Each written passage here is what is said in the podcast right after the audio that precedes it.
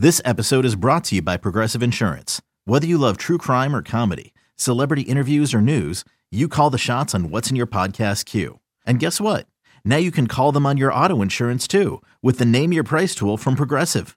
It works just the way it sounds. You tell Progressive how much you want to pay for car insurance, and they'll show you coverage options that fit your budget.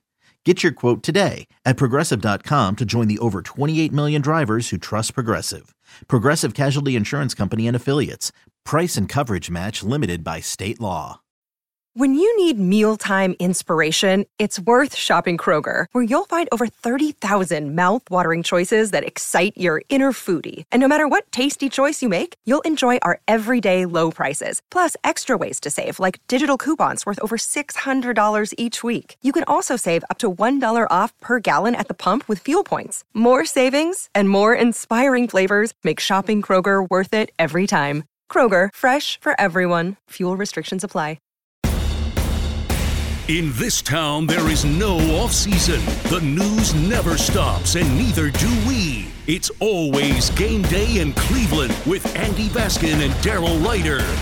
It's always game day in Cleveland. He is Daryl Ruiter. I'm Andy Baskin. We are brought to you locally by Smylie One Heating, Cooling, and Plumbing. Bryant and Smylie One, the right choice for your comfort. So, Daryl, uh, just a couple little things going on throughout the week here. Obviously, things compressed because the game is on Saturday and not on Sunday. So the work week has been uh, rearranged a little bit so that you know you normally have a day off on Tuesday, and uh, we normally hear certain players on different days. And today, Deshaun Watson was uh, was moved up to Wednesday rather than hearing from him on what Thursday. And so, um, what's the tone in Berea right now? What's the feeling right now, knowing that this team has virtually no shot at making the playoffs?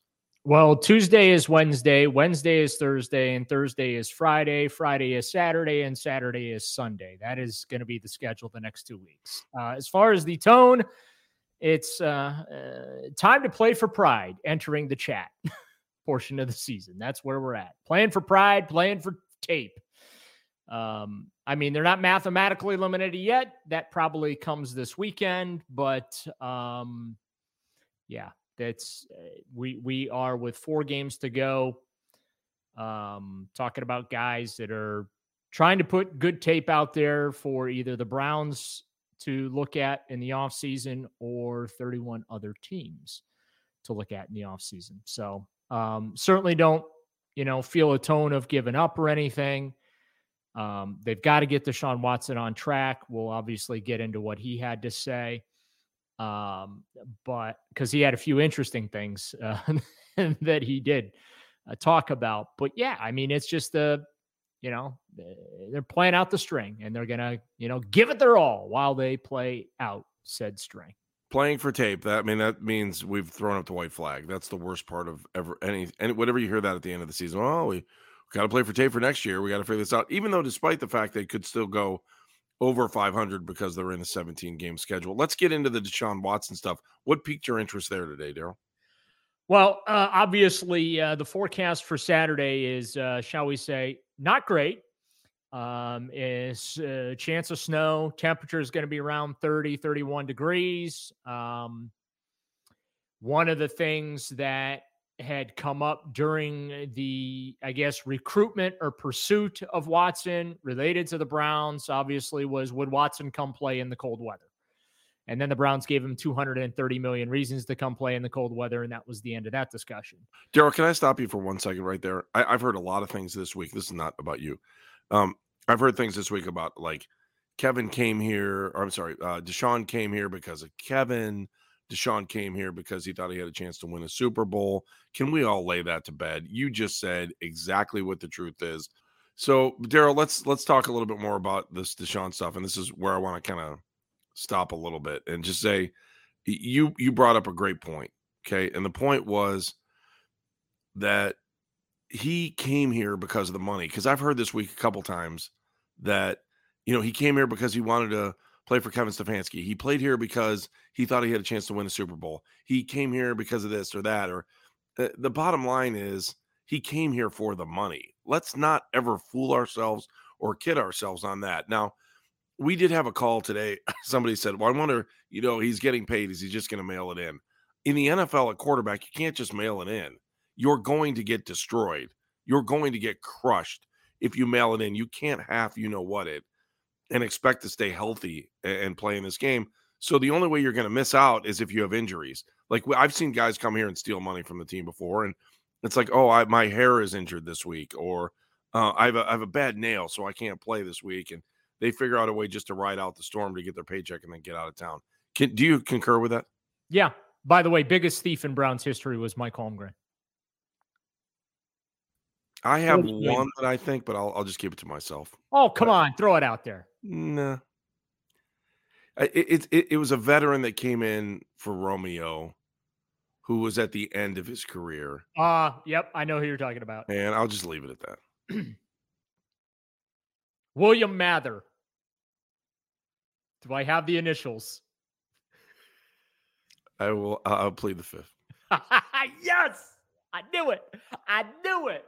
It was just aggravating because you knew they were just there for the check. There was yeah. like no other reason they were there. Like, well, hey, mean, why don't you come here, Cleveland? Cleveland will be your 401k. Oh, yeah, okay, great. Well, I mean, the Browns were the the league's 401k for a long time, and every coach that would come here would bring in all their old players, right? Remember Eric Mangini, I think, brought in every member of the New York Jets that he ever cut. Yeah, but he brought in guys that were like I know kind of scrappy and wanted to play, and he thought he could turn around a franchise quicker because he had some Chansi Stuckey, exactly really Chansi Stuckey. That really come on. I had his rookie card, so I don't know so, if they. I don't even know yeah, if he I, had a rookie card, but if they did, I had it. If he has a rookie card, it's not even worth the paper it's printed on. Anyway, no, I, I don't think Deshaun has is going to mail it in here. Um, he's looking to restore his reputation both on as well as off the field. That's that's what's going to motivate him. Now he did drop the. I came here because the you know the I, I felt that the Browns fans, gave me the best the chance fans. to win a Super Bowl. He dropped the the Brown you know Browns fans are the best in the world, which I mean, come on. Um, I'll give him credit for remembering that PRQ that he was handed. Um, Speaking but, of uh, of spilling tea, there was a quarterback that was here a couple years ago that's well liked and still very well liked, and heard a conversation with him on the bench one day when our fans were upset about the way things were going at the end of the game, and he like totally crushed our fans on the bench. And I was like, "Wow, okay, bud, sweet, keep going." Well, I'm trying to think who that is. we'll talk about that one after the show. Okay, all right, fair enough. Um, that'll be on the going away podcast. that, that'll be I'm done podcast because yes. It's a pretty prevalent person. So, um, I, will just say that, um, so the the weather conversation, the Super Bowl nugget, the Browns are the best fans in the world nugget. I mean, those are all things that obviously caught my attention. Obvious, and then also him, you know, re- reiterating what he said last week that he's he's nowhere he wants to be. He actually wants to be even better than the 2020 version of Deshaun Watson that led the NFL in passing. And I should hope so because that version of Deshaun Watson that led the NFL in passing only won four games. Houston Texans won four and 12 that year. So I'm I'm not interested in him leading the the the league in passing again if it doesn't mean that the Cleveland Browns are not winning football games. You know, the, the object uh, of the exercise here is to win games and um you know, to, to, the point earlier about where they are in the season and playing for pride, playing for tape, or you know, playing for whatever.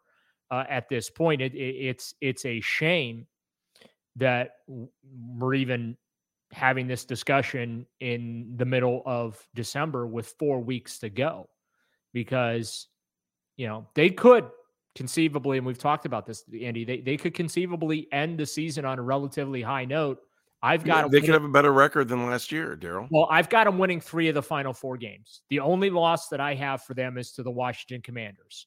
I think that they're going to beat the Ravens this weekend. I think that they uh, will lose to Washington. They will beat the Saints and they will beat the Steelers to end the season. So I have them winning three of the final four games to finish exactly where they started a year ago, and that's eight and nine. And is that enough to be a successful season. That would mean that Deshaun Watson won what uh four five of six? No four of six. Yeah four and two. Yeah so for and i think that that would be successful don't you? Yeah absolutely. I just don't know if that's going to happen. And then we can all start printing super bowl tickets for uh next year's super bowl you know we we had nick kostos from you better you bet and bet uh i don't know one of those other betting sites BetQL, and that he he was saying that he thinks the Browns come into next year as a top ten favorite in the league. Well, it depends what their defense looks like.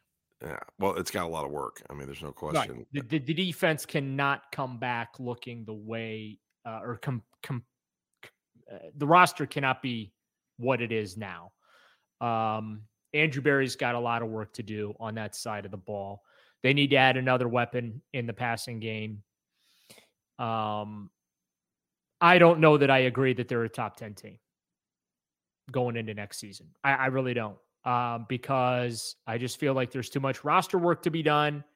And I don't think they have the assets to change the roster the way that you want do. them to. They do. They do? Yeah, absolutely. Look, they got to blow out some guys. No, are they going to have to blow out anybody major? Salary cap space is easy to create. You you convert Deshaun's salary. This is what they're going to probably do throughout the duration of his time here is just every year uh, exercise the clause in the contract that allows them to convert his salary to signing bonus, and you get to spread the salary the the the the quote unquote signing bonus. You get to spread that uh, over the life of the contract. You can add some some dummy uh, years to the back end of it, those voidable years that we uh, used you know talk talk about all the time to stretch that out. So there's all kinds of look, the New Orleans Saints were like in salary cap uber hell, and they wiped out $80 million in salary cap room, the stroke of like three pens. Uh, you know what I'm saying? Like they just they just went down their roster, restructured a bunch of stuff, uh, converted signing bonus into salary, released some guys. I mean, they they created like almost a hundred million dollars in salary cap space like within six hours. It was incredible. So I'm not worried about that. And I can't impress that upon fans enough that freak out over the salary cap. It really is a figment of the imagination, so to speak. Yes, there are rules and guidelines that you have to play within. But my point is that anybody worth their salt uh, can maneuver the cap into the positions that they they needed to be in. Plus, they've got rollover this year as well. So um, the assets that you're referring to, Andy, are the draft. Right. And you're right.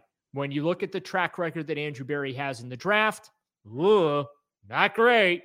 So, from that standpoint, yeah, no first round pick. You, you can't assume that Andrew Berry's going to draft like six guys that are going to be able to help this team immediately because I'd say most of the 22 guys he's drafted today haven't helped this team at all.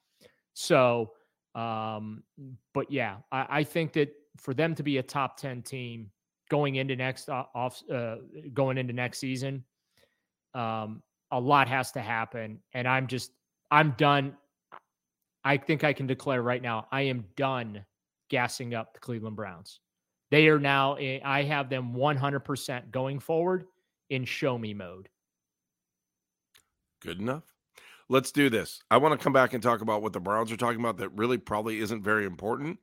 And maybe it's just a wag the dog thing. So we'll get into some of those topics uh, throughout the podcast. If you like what you're listening to, subscribe, subscribe, subscribe. It is always game day in Cleveland.